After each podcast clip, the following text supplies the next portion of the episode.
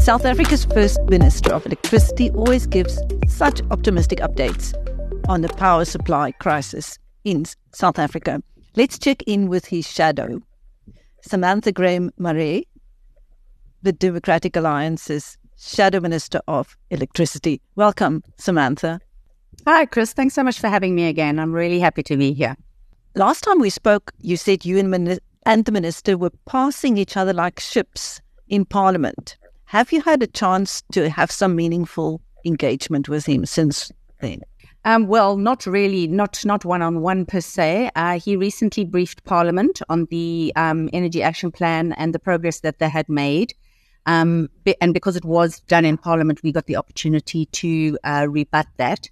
So I did get the opportunity to to give a speech, and as you said, he's he's very good at giving optimistic updates. And in fact, in the speech, I said to him that I can understand why he was nominated by um, the Feather Awards as Socialite of the Year, given his genial nature and his affability.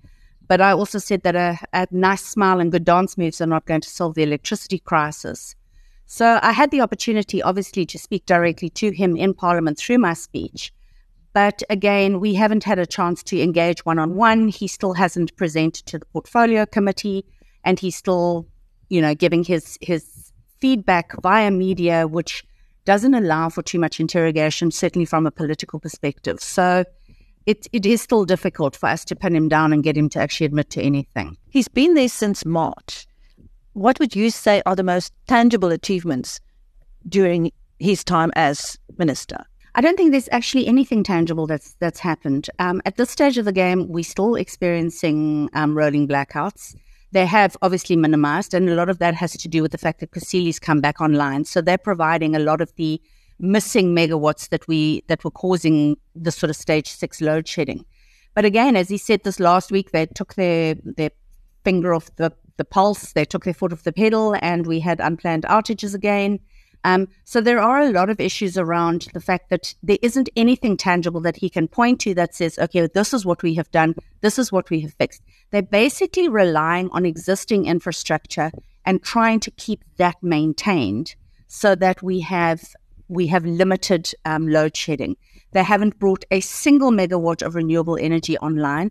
The 4,700 megawatts that they that they brag about in their weekly updates are all private uh, megawatts that have been brought online through things like rooftop solar. Um, they're incapable of bringing um, anything online because of the grid constraints. He, the, the figure for the grid repair has now moved from 155 billion to now 390 billion. I said in, I think he said in his interview.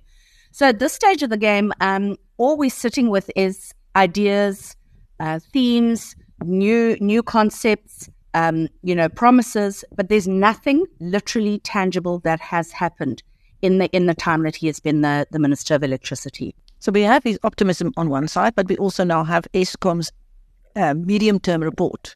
I know it's very technical and you're probably wading through it uh, during the night. What have you gleaned from it so far? Well, as I, as I say to people, I'm, I'm a politician, I'm not an engineer. So um, believe me, ChatGPT has come in very handy when I've had to get get um, artificial intelligence to explain some of the concepts because it is a super, super um, detailed technical report. The concern around this, so, so this report basically looks at the period from 2024 to 2028 in terms of what the electricity provisioning is going to be like.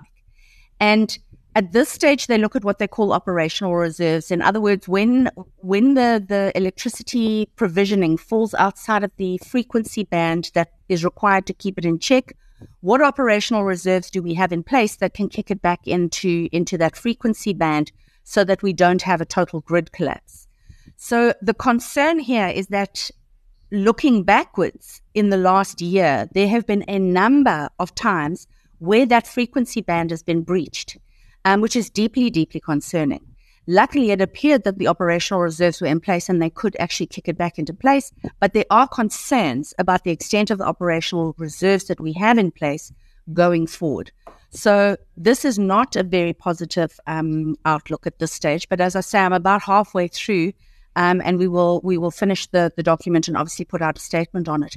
But it is very very concerning. The, unless something major is done to address our demand and ensure that we are dealing with things like our peaking time. So when it's a peak peak time, we are going to be in a lot of trouble. And one of the pilots that have been that have been started is a smart meter program. And they've piloted in Johannesburg. And according to all the reports, it's going very, very well. The problem with that is that this whole thing is shrouded in secrecy. So I put in a PAIA request to the minister to ask who's who's getting the tender, how much do these meters cost, um, because it's a 16 billion rand project ultimately, and and and the reports were that there's a secret funder who's involved, and they're 3,000 rand a meter, and so I've asked for all the information. I've been ignored. The Act says that if you do not receive a response, you can take it as a no, which means that they are refusing to give me the information. So I've now submitted um, parliamentary questions on this to, to Pravin Gordhan in his capacity as the head of Eskom or the minister in charge of Eskom. Um, so hopefully he can give me feedback because it's an Eskom project. So there are these projects that they are mooting that they're looking at doing sort of on the demand side management of things but they're all being done sort of behind closed doors and with no with no real transparency.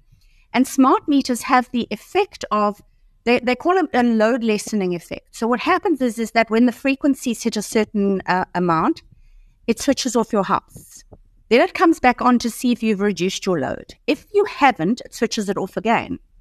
And you're given the opportunity periodically to reduce your load. But that means your house is being switched on and off and this isn't limited only to a load shedding period, which means that even when other people are not being load shed, you could be load lessened through your smart meter. So this is something that should be done under consultation with people before they are forced to have something like that um, put into their homes that can dictate what appliances they can and cannot use at any given time in the day. So it's deeply concerning that these sort of decisions are being taken under this guise of, you know, we need to deal with the load shedding crisis but a lot of them might have a hugely negative impact on us. I just want to take you back to two words secret funder. oh, that stuck in my mind. What? Exactly. Why? It's, the reports that I've read from the minister when he engaged with the media, when he, so again, it was one of those things. Smart meters were touted quite early on in his in his um, term when he shortly after he came into. Bearing in mind that there was a deeply concerning issue around smart meters when he was the mayor of Tshwane in 2013.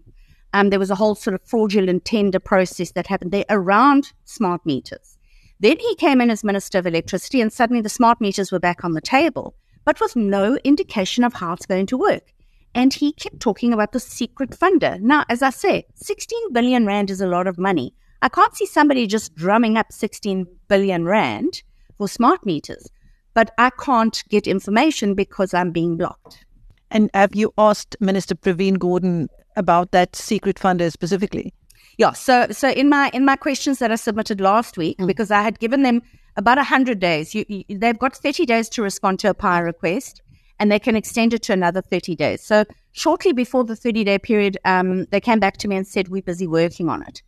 That was in August. So I sort of gave them the benefit of the doubt and thought, okay, it'll take a little while. But after 100 days, I, I think the message is quite clear. I'm not going to get the information. So last week I did submit the questions to Pravin Gordhan, and one of the questions on there was um, who the secret funder is. And also, you know, if, if, if we as the consumers are going to bear the cost in some way, if there is no secret funder and a 16 billion rand project is, is put in place, who is actually going to bear the cost of that? And why would you use a smart meter, for example, in an RDP house where you've possibly got a geyser and maybe a fridge and maybe a TV? It's it's like you know smashing in a tiny nail with a sledgehammer. Um, there are other mechanisms that can be used. So I'm, I don't think they're thinking this through very cleverly. Um, but we need to find out what the thinking is around the smart meter program before we can actually address what it's what it's going to do.